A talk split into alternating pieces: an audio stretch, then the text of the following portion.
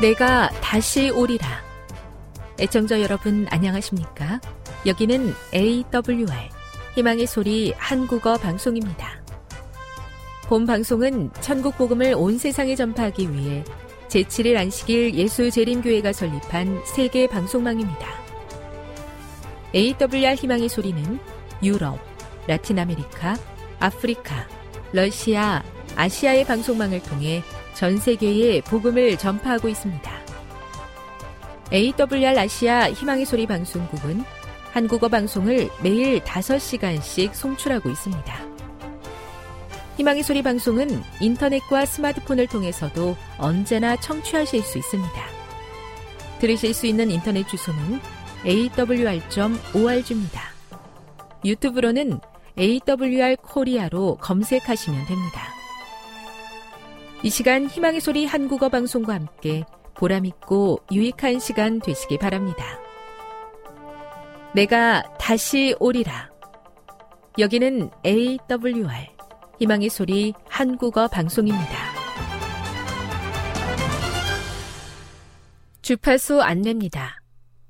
괌에서 송출하는 우리 방송은 한국 표준시로 새벽 1시 30분에 11,955kHz로 새벽 2시 30분에 15,530kHz로 새벽 5시에 9,700kHz로 3회에 걸쳐 송출하고 있습니다. 스리랑카에서 송출하는 우리 방송은 한국 표준시로 새벽 4시에 9,765kHz로 우즈베키스탄에서는 밤 9시에 15,530kHz로 타지키스탄에서는 밤 9시에 15,515kHz로 각각 1시간씩 방송하고 있습니다. 애청자 여러분의 많은 청취 바랍니다.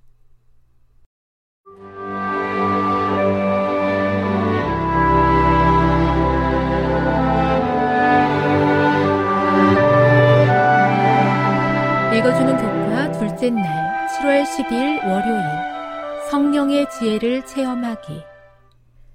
내가 기도할 때에 기억하며 너희로 말미암아 감사하기를 그치지 아니하고 우리 주 예수 그리스도의 하나님 영광의 아버지께서 지혜와 계시의 영을 너희에게 주사 하나님을 알게 하시고 에베소서 1장 16, 17절 자기의 기도 보고서를 통해 바울은 자신이 하나님 보좌 앞에 드리는 중요한 간구를 기록한다. 그는 신자들이 회심할 때 성령이 그들의 삶 속에 오셨다고 이미 언급했지만 이제는 예수님에 대해 깊이 이해할 수 있는 영적 지혜를 얻기 위한 성령의 새로운 축복을 달라고 기도하고 있다. 바울은 어떤 세 가지의 주제에 대해 성령께서 신자들에게 특별한 지혜를 주시기를 기도하는가?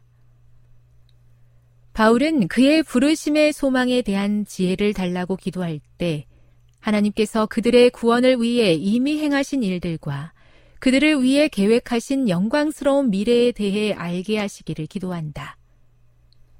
성도 가운데 있는 하나님의 유업의 영광과 풍성함에 대한 지혜를 구하는 바울의 기도는 성도들은 하나님의 기업이라는 구약의 개념을 상기시킨다. 바울은 그들이 하나님의 유산을 소유하고 있을 뿐만 아니라 그들 자신이 바로 하나님의 기업이라는 사실을 이해하기 원한다. 바울은 그들이 하나님께 어떤 가치를 지닌 존재인지 알기 바란다. 바울이 믿는 우리에게 베푸시는 능력의 지극히 크심에 대한 영적 통찰력을 달라고 기도할 때 성령께서 하나님의 능력의 광대함을 새롭게 이해하게 하시고 그것을 그들의 삶 속에 실현해 주실 것을 기대한다. 이 모든 기도에서 바울은 이 사람들이 예수님 안에서 자신에게 주어진 것을 스스로 경험하기를 강구한다. 교훈입니다. 기도는 우리의 눈을 열어서 하나님께서 예비하신 구원과 그 영광스러운 미래, 하나님의 유업의 풍성함과 믿는 자에게 베푸시는 능력을 보게 한다. 묵상. 바울이 기록한 믿는 우리에게 베푸시는 능력의 지극히 크심을 어떻게 하면 더 잘 경험할 수 있을까요? 적용. 기도를 통해 하나님께 내가 어떤 존재인지를 발견하는 것은 나의 일상에 어떤 변화를 가져오게 될까요? 영감의 교훈입니다. 사도 바울은 에베소 교회의 신자들을 위하여 우리 주 예수 그리스도의 하나님, 영광의 아버지께서 지혜와 계시의 정신을 너희에게 주사 하나님을 알게 하시고 너희 마음 눈을 밝히사 믿는 우리에게 베푸신 능력의 지극히 크심이 어떠한 것을 너희로 알게 하시기를 구하노라고 기도하였다. 바울은 신자들의 이해력을 개발시키고 하나님의 거룩한 말씀의 깊은 뜻을 마음에 계시해 주시는 성령께서 역사해 주시도록 에베소 교회를 위하여 간구하였다. 각시대 대쟁투 9 하나님과의 귀한 기도의 특권을 주심을 감사합니다. 또한 이 소중한 시간을 주님의 임재와 셀 수 없는 복으로 채우시는 은혜를 감사합니다. 부족한 종이 주님께 가까이 하는 귀한 특권을 세상에 나눌 수 있도록 발걸음을 인도하옵소서.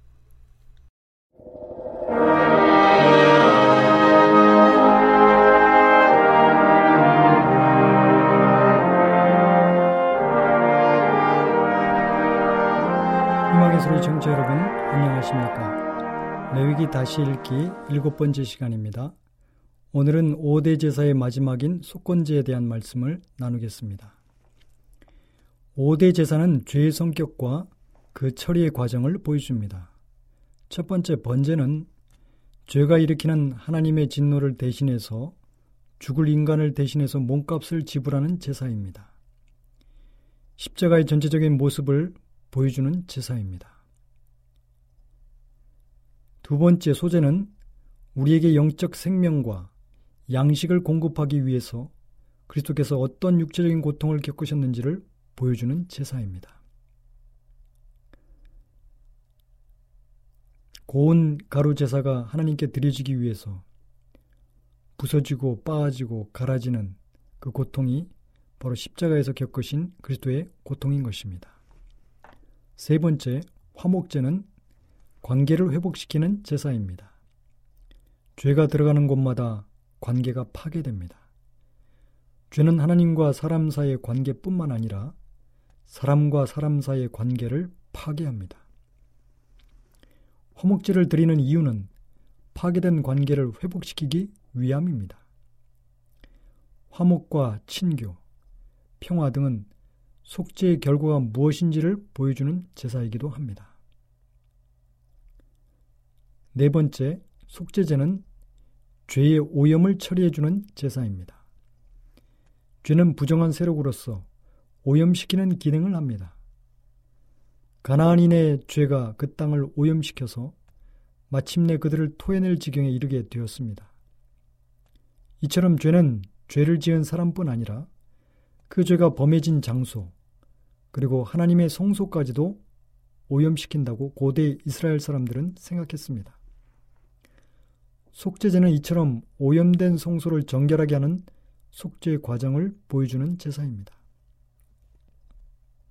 다섯 번째, 속건제는 죄는 상대방에게 손해를 끼치는 행위입니다. 그래서 구약 성경은 죄를 빚이라고 표현했습니다. 죄를 짓는 것은 하나님께 혹은 다른 사람에게 빚을 지는 행위입니다. 속건제를 드리는 것은 죄로 인해 진 빚을 갚는 보상을 의미합니다. 즉 속죄 배상의 대가입니다. 하나님이나 이웃의 소유권을 침해했거나 손해를 끼쳤을 때 드리는 제사로서 속건 제물은 배상금으로 드려지는 제물입니다. 그래서 하나님의 것이든지 사람의 것이든지 손해를 끼친 대가에 5분의 1을 더해서 드리라고 말씀하셨습니다.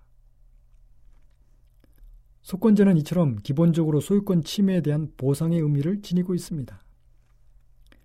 소유권을 침해하는 경우는 두 가지인데 하나는 하나님의 것, 성물에 대한 침해이고 또 하나는 이웃의 재산에 대한 소유권 침해입니다.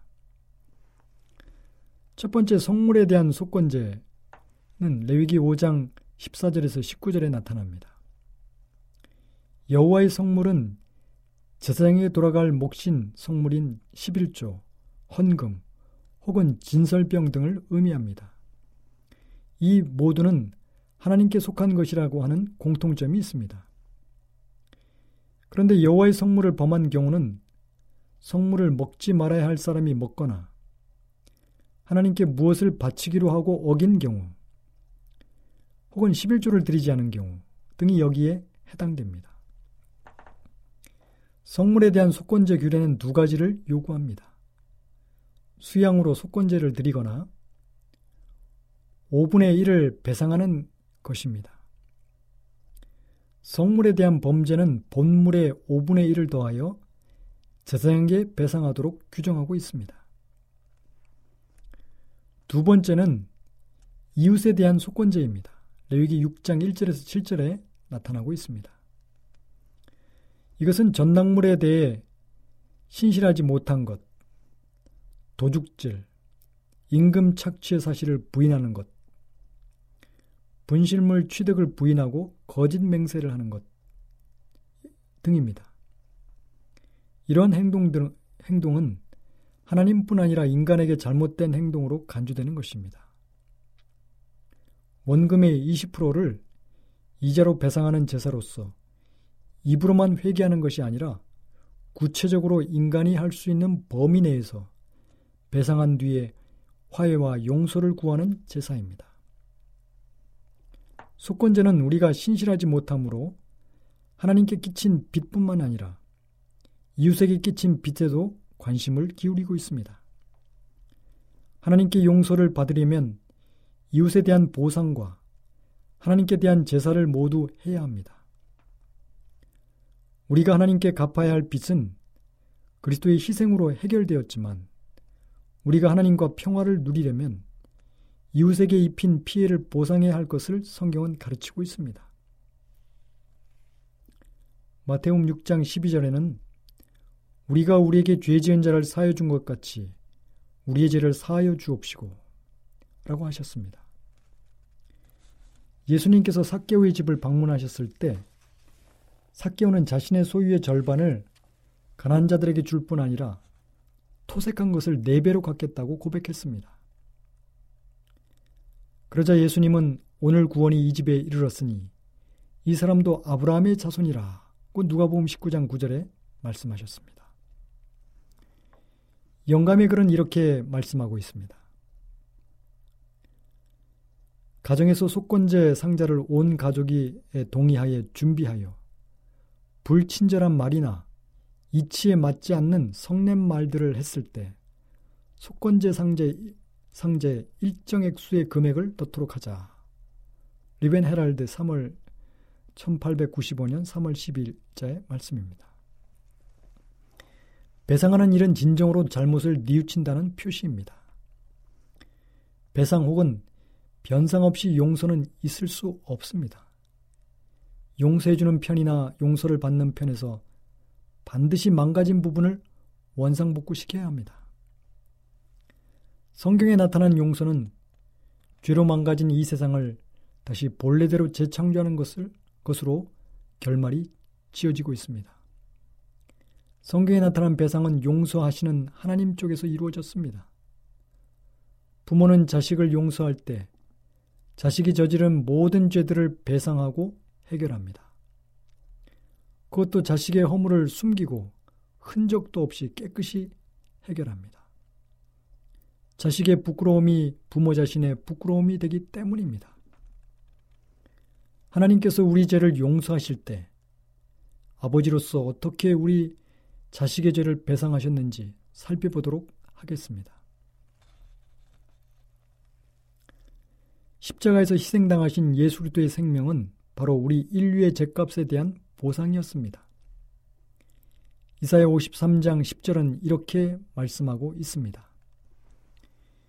여호와께서 그로 상함을 받게 하시기를 원하사 질고를 당케 하셨은즉 여기서 상함을 받게 하시기를 이라고 하는 히브리 말은 다카인데 짓이기다, 부수다, 박살내다 라고 하는 강조형입니다. 그리고 그 영혼을 속건제물로 드리기에 이르면 그가 그 씨를 보게 되며 그날은 길 것이요 라고 하셨습니다. 이 속건제물은 본자, 즉 예수님의 인성에 플러스 이자, 즉 예수님의 신성이 예, 포함된 것입니다. 너무나 엄청난 배상입니다. 무한한 값이 지불된 것입니다. 예수님의 생명 하나로도 충분했지만 거기에 이자 그분의 엄청난 무한한 하나님의 신성의 생명이 우리를 위해서 지불된 것입니다. 예수님은 우리가 저지른 죄의 배상금으로 자신을 바치셨습니다. 그의 영혼을 속건제물로 드리게 이르면 인간의 범죄의 대가는 죄 지은 인간의 목숨입니다. 그런데 인간의 목숨이 아닌 인간이 대신 하나님의 아들의 생명이 배상금으로 드려졌습니다. 5분의 1의 이자가 아닌 5배, 5천배, 아니 5억배, 아니 무한한 값이 배상금, 즉 속건제물로 드려졌습니다. 이해할 수 없는 사랑이요. 감당할 수 없는 사랑입니다. 왜 이런 엄청난 배상을 하나님께서 하셨습니까? 정말 그것은 사랑으로밖에 설명할 수 없습니다. 오래전에 미국 공군병원에서 근무하던 29세 된 한 간호사가 근무를 마치고 집을 향해 차를 몰고 가던 중이었습니다. 늘 그러하듯이 너무나 평범한 일상의 퇴근길이었습니다. 그녀는 집에 가서 6개월 전에 결혼한 남편을 만날 행복한 생각을 하며 운전을 하고 있었습니다. 그때였습니다. 반대 방향으로부터 미친 듯이 돌진해 오는 차 한 대가 있었습니다. 순식간이었습니다. 피할 겨를이 전혀 없었습니다. 두 차는 정멸, 정면 충돌하고 말았습니다. 신고를 받은 인명구조대원들이 곧 현장에 도착했습니다. 그들은 먼저 형체를 알아볼 수 없을 정도로 망가진 차 안에서 피를 흘리며 쓰러진 간호사를 구조했습니다. 그러나 온몸이 만신창이가 된 그 간호사는 이미 숨이 멎어 있었습니다. 그래서 구조대원들은 힘 담요로 그녀를 덮은 후에 가해 차로부터 시신을 꺼내고 있었습니다. 그런데 바로 그때 흰 담요에 덮여 있던 간호사가 약간의 신음소리와 함께 꿈틀대었습니다. 이미 죽은 줄로 알았던 간호사에게 아직 호흡이 남아 있었던 것입니다. 상황을 확인한 구조대원들은 그녀를 급히 병원 응급실로 옮겼습니다. 벌떼처럼 의사들이 달려들어 빠른 응급 조치를 취한 결과 그녀의 꺼져가던 생명이 기적처럼 소생되었습니다. 얼마 후에 그녀의 남편이 비보를 듣고 응급실로 급히 달려왔습니다. 그러나 그는 아내의 만신창이가 된 얼굴을 보더니 손목 한 번 잡아보지도 않은 채 그 병상을 떠나가 버렸습니다. 결국 그는 그녀를 버렸고 다른 여자와 결혼하게 되었습니다. 결국 그녀는 이 불행한 사고로 인해 예쁜 얼굴도 잃었고 남편의 사랑도 잃어버린 가련한 여인이 되었습니다. 그러나 이 가련한 여인을 불쌍히 여긴 한 젊은 의사가 있었습니다. 그는 그 종합병원에서 일하고 있던 성령외과 의사였습니다. 그는 교통사고로 얼굴이 만신창이가 된 그 여자를 지켜보면서 그녀의 본래의 모습을 회복시켜 주어야 되겠다고 결심했습니다.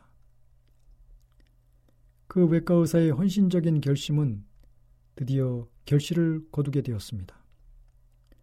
그는 7년 동안에 36번의 수술을 통해 그녀의 본래의 모습을 회복시켰습니다.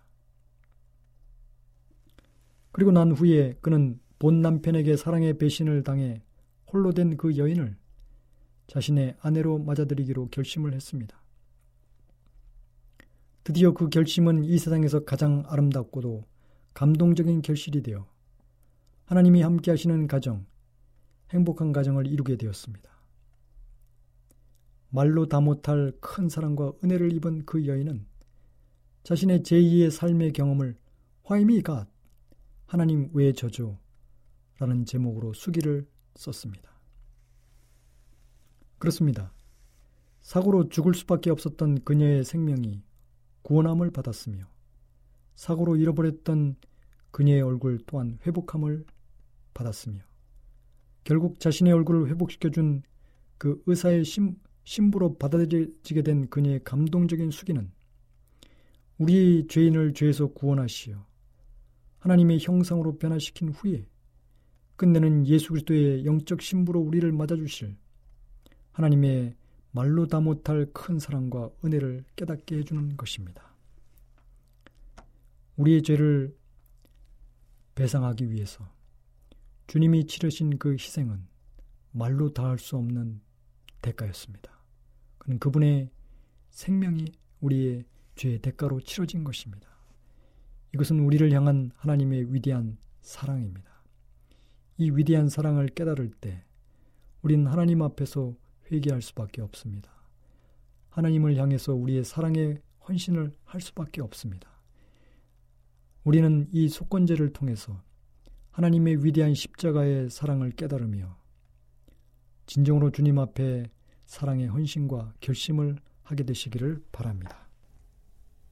지금 여러분께서는 AWR 희망의 소리 한국어 방송을 듣고 계십니다.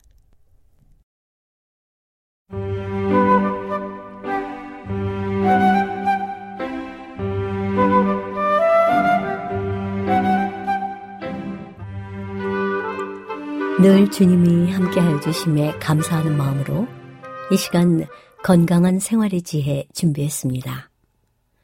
오늘은 남편과 아버지에 대해서 알아보도록 하겠습니다. 남편과 아버지는 가정의 머리입니다. 아내는 그에게 사랑과 동정을 바라며 자녀들을 양육하는 데 필요한 도움을 구합니다. 그것은 당연한 일입니다. 자녀들은 어머니의 자녀임과 동시에 아버지의 자녀이기도 합니다. 그러므로 그는 자녀들의 행복에 어머니와 똑같은 관심을 가지고 있어야 합니다. 자녀들은 그들의 아버지가 그들을 부양하고 지도할 것을 기대합니다. 그는 인생에 관한 바른 견해와 그들의 가정을 둘러싸야 할 영향들과 교우 관계에 대한 바른 견해를 가질 필요가 있습니다. 무엇보다 그는 하나님에 대한 사랑과 경외로 그리고 그분의 말씀의 교훈으로 통제되어야 하며 그렇게 하여 자녀들의 발걸음을 옳은 길로 인도할 수 있어야 합니다. 하나님께서 친히 아담에게 반려자를 주셨습니다. 하나님께서 그의 동무가 되기에 적당하고 사랑과 동정으로 그와 하나가 될 수 있는 돕는 배필, 즉 그에게 적합한 조력자를 그를 위하여 준비하셨습니다. 하와는 아담의 옆구리에서 취한 갈빗대로 지음을 받았습니다. 그것은 여자가 머리가 되어 남자를 지배하거나 열등한 존재로 마구 짓밟힘을 받아서는 안 될 것이라는 것과 동등한 자로서 그의 곁에 서서 그의 사랑과 보호를 받아야 한다는 것을 의미합니다. 그의 뼈 중의 뼈요, 살 중의 살이며 남자의 한 부분인 여자는 그의 제2의 자아로서 이러한 관계에 필수적인 밀접한 연합과 애정적 결합을 보여주었습니다. 남편이 모든 참된 그리스도인들이 마땅히 가져야 할 고상한 품격, 순결한 마음, 향상하는 정신을 가질 때 그것들이 결혼 관계에서 나타날 것입니다. 그는 아내를 건강하게 만들고 용기를 북돋워 주기 위하여 노력할 것입니다. 그는 위로의 말을 하고 가정 안에 평화의 분위기를 창조하기 위하여 힘쓸 것입니다. 남편들은 그 모본을 연구하고 에베소서에 설명된 표상, 곧 교회에 대한 그리스도의 관계가 무엇을 의미하는지를 알려고 노력해야 합니다. 남편은 그의 가정에서 구주와 같이 되어야 합니다. 남편이 고상함과 하나님께 받은 대장부의 기질을 간수하고 언제나 아내와 자녀를 향상시키고자 노력할 것인가? 그가 자기 주변에 깨끗하고 유쾌한 분위기를 토해낼 것인가? 자신의 권위를 주장할 때처럼 그가 그리스도의 사랑을 부지런히 개발하고 그것을 가정의 항구적인 원칙으로 삼지 않을 것인가? 남편이 언제나 가장으로서 자기의 지위만 생각하는 것이 그의 남성다움의 증거는 아닙니다. 그의 권위에 대한 주장을 지지하는 성경절을 인용하여 들려주는 것은 그에 대한 존경을 더해주지 못합니다. 그의 자녀들의 어머니인 그의 아내에게 자기의 계획들이 마치 그릇될 수 없는 양 그것들을 쫓아 행하도록 요구하는 것이 그를 더 남자답게 만들지는 못합니다. 주께서는 남편이 아내의 머리가 되어 그녀의 보호자가 되도록 제정하셨습니다. 그리스도께서 교회의 머리시고 신비한 몸의 구주이신 것과 같이 남편은 모든 가족을 하나로 묶어매는 가정의 띠입니다. 하나님을 사랑하노라고 주장하는 모든 남편들은 그들의 지위에 대하여 하나님이 무엇을 요구하시는지 주의 깊게 연구해야 합니다. 이와 같이 남편들도 자기의 능력을 행사하되 교회의 큰 머리 되신 분을 모방하도록 해야 합니다. 아내들에게도 때때로 큰 실수가 있는 것을 봅니다. 그녀는 자신의 정신을 제어하고 가정을 행복하게 만드는데 큰 노력을 기울이지 않습니다. 그는 때때로 성급한 말과 쓸데없는 불평을 늘어놓습니다. 남편은 일로 피곤하고 착잡한 마음으로 집에 돌아오지만 유쾌하고 용기를 주는 말 대신에 찌푸린 얼굴로 맞습니다. 남편도 인간이므로 아내에게서 애정이 떠나게 되고 그는 가정에 대한 사랑을 상실하고 그의 앞길은 어두워지고 용기는 꺾입니다. 그는 하나님께서 그가 유지하기를 바라시는 위엄과 자존심을 포기하게 됩니다. 남편은 그리스도께서 교회의 머리이신 것처럼 가정의 머리가 되므로 남편의 영향력을 감소시키고 위험 있고 책임 있는 위치에서 그를 추락시키는 아내의 어떤 행동도 하나님께는 기쁨이 되지 못합니다. 아내의 소원과 뜻을 남편에게 굴복시키는 것이 아내의 의무입니다. 피차 순종해야 하지만 하나님의 말씀은 남편의 판단에 우선권을 줍니다. 아내가 그의 상담자요, 충고자요, 보호자로 택한 자에게 순복하는 것은 아내의 위험을 떨어뜨리는 일이 되지 않을 것입니다. 남편은 가정에서 온유하면서도 확고하게 자신의 위치를 유지해야 합니다. 하나님께서 땅 위에 지으신 모든 생물 가운데 사람에게 비길 만한 것은 하나도 없었습니다. 그리고 여호와 하나님이 가라사대 사람의 독처하는 것이 좋지 못하니 내가 그를 위하여 돕는 배필을 지으리라 하시니라. 인간은 고독하게 살도록 창조되지 않았습니다. 인간은 사회적 존재가 될 것입니다. 반려자가 없었다면 에덴의 아름다운 광경과 유쾌한 노작도 완전한 행복을 줄 수 없었을 것입니다. 천사들과의 교제라 할지라도 동정과 반려에 대한 인간의 욕망을 만족시킬 수 없었을 것입니다. 사랑하고 사랑을 받을 그와 같은 본성을 가진 존재는 아무도 없었습니다. 우리는 하나님의 영을 가져야 합니다. 그렇지 않으면 우리는 결코 가정에서 화목을 이룰 수 없습니다. 아내가 그리스도의 영을 가졌다면 자신의 말을 조심하고 자신의 생각을 다스리고 순복할 것이지만 자신을 노예가 아니라 남편의 동무로 생각할 것입니다. 남편이 하나님의 종이라면 그는 자기가 아내보다 낫다고 생각하지 않을 것이요. 독단적이거나 가혹하지 않을 것입니다.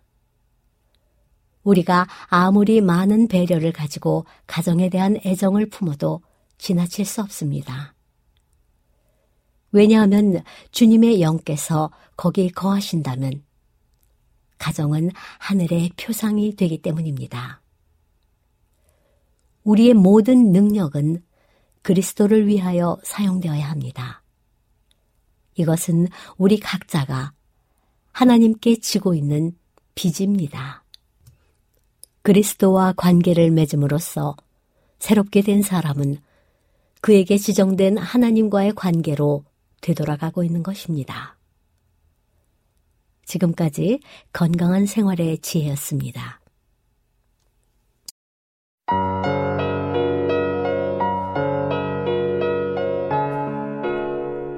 데살로니가 전서 1장 1절. 인사. 바울과 실루아노와 디모데는 하나님 아버지와 주 예수 그리스도 안에 있는 데살로니가인의 교회에 편지하노니 은혜와 평강이 너희에게 있을지어다. 데살로니가 교인들의 믿음의 본. 우리가 너희 모두로 말미암아 항상 하나님께 감사하며 기도할 때에 너희를 기억함은 너희의 믿음의 역사와 사랑의 수고와 우리 주 예수 그리스도에 대한 소망의 인내를 우리 하나님 아버지 앞에서 끊임없이 기억함이니 하나님의 사랑하심을 받은 형제들아 너희를 택하심을 아노라. 이는 우리 복음이 너희에게 말로만 이른 것이 아니라 또한 능력과 성령과 큰 확신으로 된 것임이라. 우리가 너희 가운데서 너희를 위하여 어떤 사람이 된 것은 너희가 아는 바와 같으니라. 또 너희는 많은 환란 가운데서 성령의 기쁨으로 말씀을 받아 우리와 주를 본받은 자가 되었으니 그러므로 너희가 마게도냐와 아가야에 있는 모든 믿는 자의 본이 되었느니라. 주의 말씀이 너희에게로부터 마게도냐와 아가야에만 들릴 뿐 아니라 하나님을 향하는 너희 믿음의 소문이 각 처에 퍼졌으므로 우리는 아무 말도 할 것이 없노라. 그들이 우리에 대하여 스스로 말하기를 우리가 어떻게 너희 가운데에 들어갔는지와 너희가 어떻게 우상을 버리고 하나님께로 돌아와서 살아계시고 참되신 하나님을 섬기는지와 또 죽은 자들 가운데서 다시 살리신 그의 아들이 하늘로부터 강림하실 것을 너희가 어떻게 기다리는지를 말하니. 이는 장래의 노하심에서 우리를 건지시는 예수시니라. 데살로니가 전서 2장 1절. 데살로니가에서 벌인 바울의 사역. 형제들아 우리가 너희 가운데 들어간 것이 헛되지 않은 줄을 너희가 친히 아나니. 너희가 아는 바와 같이 우리가 먼저 빌립보에서 고난과 능욕을 당하였으나 우리 하나님을 힘입어 많은 싸움 중에 하나님의 복음을 너희에게 전하였노라. 우리의 권면은 간사함이나 부정에서 난 것이 아니요 속임수로 하는 것도 아니라 오직 하나님께 옳게 여기심을 입어 복음을 위탁받았으니 우리가 이와 같이 말함은 사람을 기쁘게 하려 함이 아니요 오직 우리 마음을 감찰하시는 하나님을 기쁘시게 하려 함이라. 너희도 알거니와 우리가 아무 때에도 아첨하는 말이나 탐심의 탈을 쓰지 아니한 것을 하나님이 증언하시느니라. 또한 우리는 너희에게서든지 다른 이에게서든지 사람에게서는 영광을 구하지 아니하였노라. 우리는 그리스도의 사도로서 마땅히 권위를 주장할 수 있으나 도리어 너희 가운데서 유순한 자가 되어 유모가 자기 자녀를 기름과 같이 하였으니 우리가 이같이 너희를 사모하여 하나님의 복음뿐 아니라 우리의 목숨까지도 너희에게 주기를 기뻐함은 너희가 우리의 사랑하는 자 됨이라. 형제들아, 우리의 수고와 애쓴 것을 너희가 기억하리니 너희 아무에게도 폐를 끼치지 아니하려고 밤낮으로 일하면서 너희에게 하나님의 복음을 전하였노라. 우리가 너희 믿는 자들을 향하여 어떻게 거룩하고 옳고 흠없이 행하였는지에 대하여 너희가 증인이요 하나님도 그러하시도다.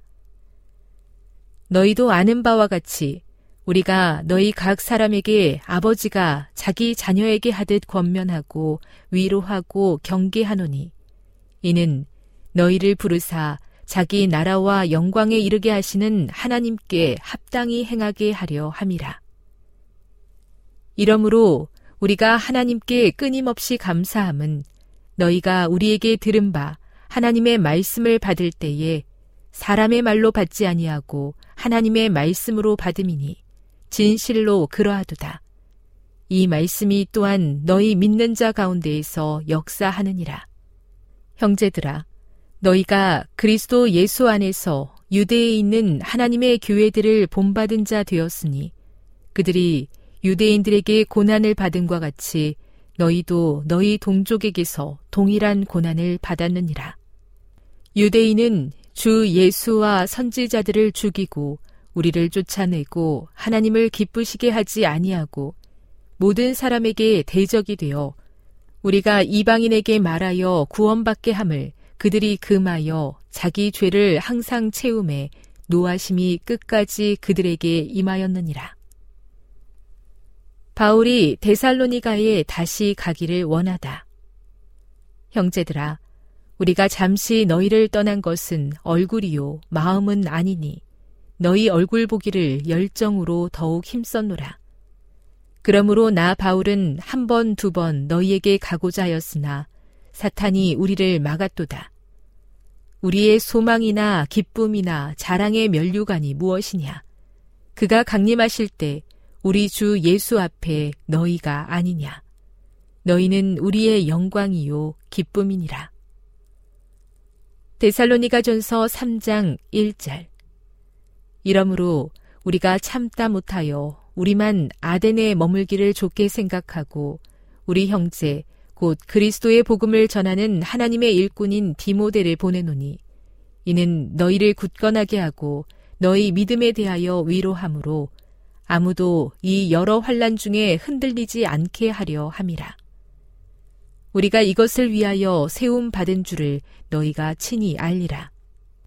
우리가 너희와 함께 있을 때에 장차 받을 환란을 너희에게 미리 말하였는데 과연 그렇게 된 것을 너희가 아느니라.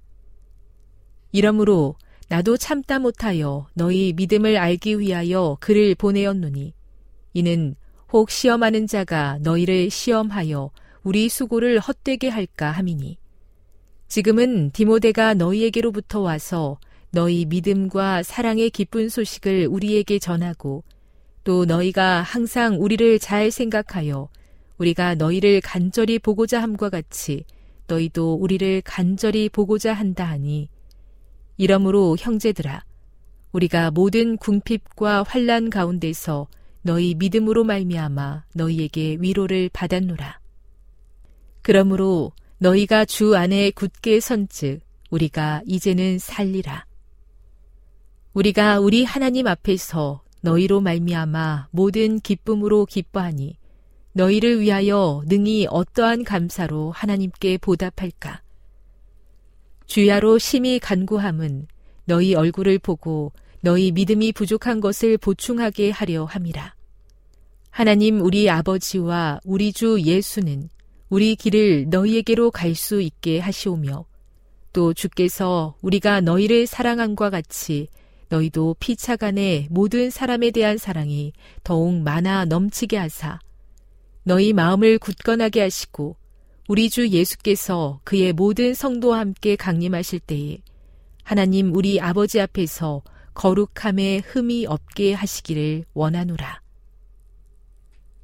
데살로니가 전서 4장 1절 하나님을 기쁘시게 하는 생활 그러므로 형제들아 우리가 끝으로 주 예수 안에서 너희에게 구하고 권면하노니 너희가 마땅히 어떻게 행하며 하나님을 기쁘시게 할 수 있는지를 우리에게 배웠으니 곧 너희가 행하는 바라 더욱 많이 힘쓰라 우리가 주 예수로 말미암아 너희에게 무슨 명령으로 준 것을 너희가 아느니라.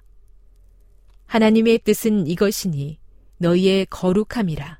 곧 음란을 버리고 각각 거룩함과 존귀함으로 자기의 아내에 대할 줄을 알고 하나님을 모르는 이방인과 같이 세욕을 따르지 말고 이 일에 분수를 넘어서 형제를 해하지 말라. 이는 우리가 너희에게 미리 말하고 증언한 것과 같이 이 모든 일에 주께서 신원하여 주심이라. 하나님이 우리를 부르심은 부정하게 하심이 아니요 거룩하게 하심이니 그러므로 저버리는 자는 사람을 저버림이 아니요 너희에게 그의 성령을 주신 하나님을 저버림이니라. 형제 사랑에 관하여는 너희에게 쓸 것이 없음은 너희들 자신이 하나님의 가르치심을 받아 서로 사랑함이라. 너희가 온 마게도냐 모든 형제에 대하여 과연 이것을 행하도다. 형제들아 권하노니 더욱 그렇게 행하고 또 너희에게 명한 것 같이 조용히 자기 일을 하고 너희 손으로 일하기를 힘쓰라. 이는 외인에 대하여 단정히 행하고 또한 아무 궁핍함이 없게 하려 함이라. 주의 강림과 죽은 자들의 부활. 형제들아, 자는 자들에 관하여는 너희가 알지 못함을 우리가 원하지 아니하노니 이는 소망 없는 다른 이와 같이 슬퍼하지 않게 하려 함이라. 우리가 예수께서 죽으셨다가 다시 살아나심을 믿을진데 이와 같이 예수 안에서 자는 자들도 하나님이 그와 함께 데리고 오시리라. 우리가 주의 말씀으로 너희에게 이것을 말하노니 주께서 강림하실 때까지 우리 살아 남아 있는 자도 자는 자보다 결코 앞서지 못하리라. 주께서 호령과 천사장의 소리와 하나님의 나팔 소리로 친히 하늘로부터 강림하시리니 그리스도 안에서 죽은 자들이 먼저 일어나고 그 후에 우리 살아남은 자들도 그들과 함께 구름 속으로 끌어올려 공중에서 주를 영접하게 하시리니 그리하여 우리가 항상 주와 함께 있으리라.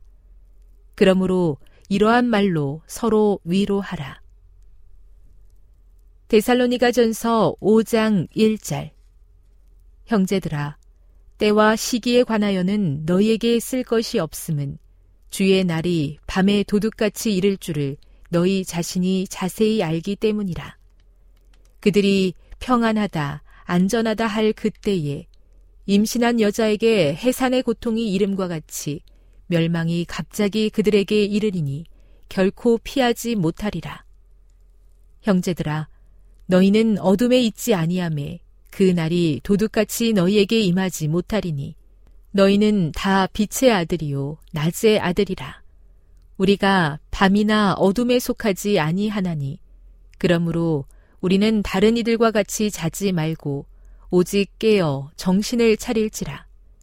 자는 자들은 밤에 자고 취하는 자들은 밤에 취하되 우리는 낮에 속하였으니 정신을 차리고 믿음과 사랑의 호심경을 붙이고 구원의 소망의 투구를 쓰자.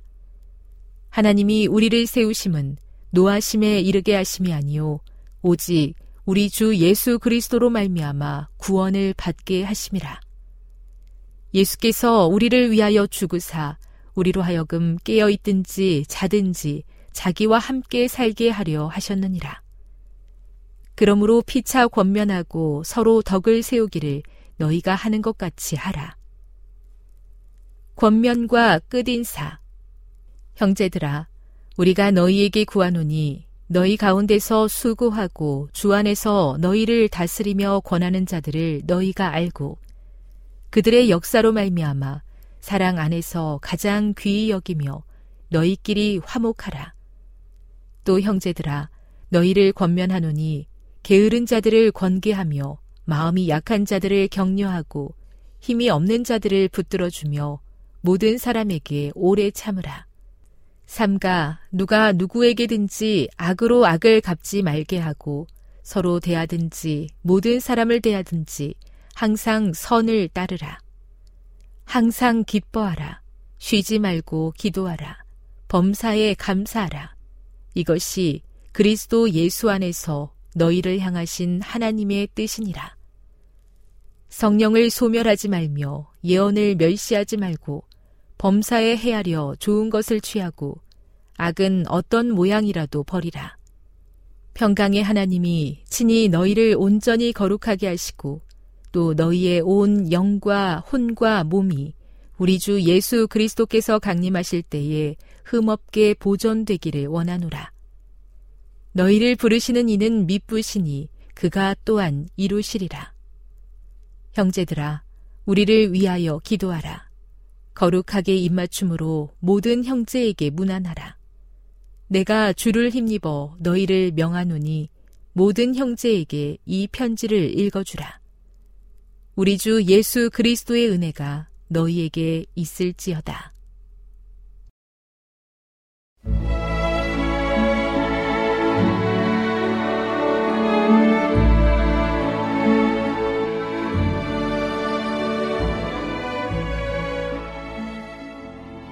애청자 여러분 안녕하십니까? 명상의 오솔길의 유병숙입니다.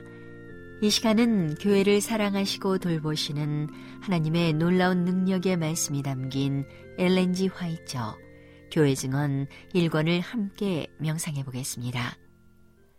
목사의 아내 온유와 겸손 그리고 고상한 자신감을 가지고 그는 주위에 있는 사람의 마음에 탁월한 영향을 끼치고 자신의 몫을 담당하고 자기의 십자가를 지고 집회에서도 짐을 지고 가족 재단의 주변과 화롯가에서의 대화 등을 통하여 한 몫을 감당해야 한다. 사람들은 이것을 기대하며 그들은 그것을 기대할 권리가 있다. 만일 이런 기대가 실현되지 않으면 남편의 감화는 절반 이상 소멸된다. 목사의 아내는 마음만 있으면 많은 일을 할 수 있다. 그가 자아 희생의 정신을 소유하고 영혼들을 사랑하는 마음을 가지고 있으면 그는 거의 남편과 동일하게 유익한 일을 함께 할 수 있다. 진리의 사업에서 일하는 여성 일꾼들은 특별히 목사가 할 수 없는 여성들 사이의 상황을 이해하고 접근할 수 있다. 목사의 아내는 경솔하게 버려서는 안 되고 또한 버릴 수도 없는 책임을 지고 있다. 하나님은 그에게 빌려준 달란트를 이자와 함께 요구하실 것이다. 그는 영혼들을 구원하기 위하여 남편과 함께 열렬하고 성실하게 한결같이 일해야 한다. 그는 자신의 욕망과 소원을 결코 강하게 주장하지 말고 남편의 활동에 대한 관심의 부족을 표현하지 말고 향수 어린 불만의 감정에 사로잡히지 않아야 한다. 이 모든 육신적 감정은 극복되어야 한다. 그는 주저하지 않고 성취시켜야 할 인생의 목적을 가지고 있어야 한다. 이것이 감정과 쾌락과 육신적인 취향 등과 상치된다면 어떻게 해야 할 것인가? 이런 것은 유익한 일을 하고 영혼들을 구원하기 위하여 즐겨 기꺼이 희생되어야 한다. 목사의 아내는 헌신적이고 경건한 생애를 살아야 한다. 그러나 어떤 사람은 십자가가 없고 그들에게 극기와 노력을 요구하지 않는 신앙을 갖고자 할 것이다. 스스로 고상하게 서고 힘을 얻기 위하여 하나님을 의지하고 개인의 책임을 감당하는 대신에 그들은 많은 부분의 시간을 다른 사람들에게 의존하고 영적 생명을 그들에게서 얻고 있다. 만일 그들이 어린아이와 같은 신뢰심을 가지고 자신있게 하나님을 의지하고 그들의 애정을 예수님께 집중시키고 산 포도나무이신 그리스도에게서 생명을 섭취할 것 같으면 그들은 다른 사람들에게 얼마나 큰 도움이 되고 그들의 남편을 얼마나 많이 도울 수 있고 끝날에 얼마나 큰 상급을 받겠는가. 잘하였도다 착하고 충성된 종아 하는 음성이 가장 아름다운 음악과 같이 그들의 귀에 들릴 것이다. 내 주인의 즐거움에 참여할지어다라고 하는 음성은 그들이 위기에 처한 영혼들을 구원하기 위하여 당한 모든 고난과 시련을 천배나 그들에게 갚아줄 것이다. 하나님께서 주신 달란트를 개발시키지 않는 사람은 영생을 얻지 못할 것이다. 세상에서 별로 유용한 생애를 살지 않은 자는 그들이 일한 대로 보상을 받을 것이다.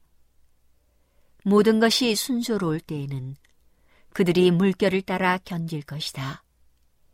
그러나 그들이 열렬하고 끊임없이 노를 사용하며 바람과 물결을 거슬러 저어가야 할 상황이 되면 그들은 그리스도인 품성에 있어서 정력이 없는 것처럼 보인다. 그들은 어려움과 대결하여 활동하지 않고 노를 내려놓은 채 안락하게 물결을 따라 떠내려간다.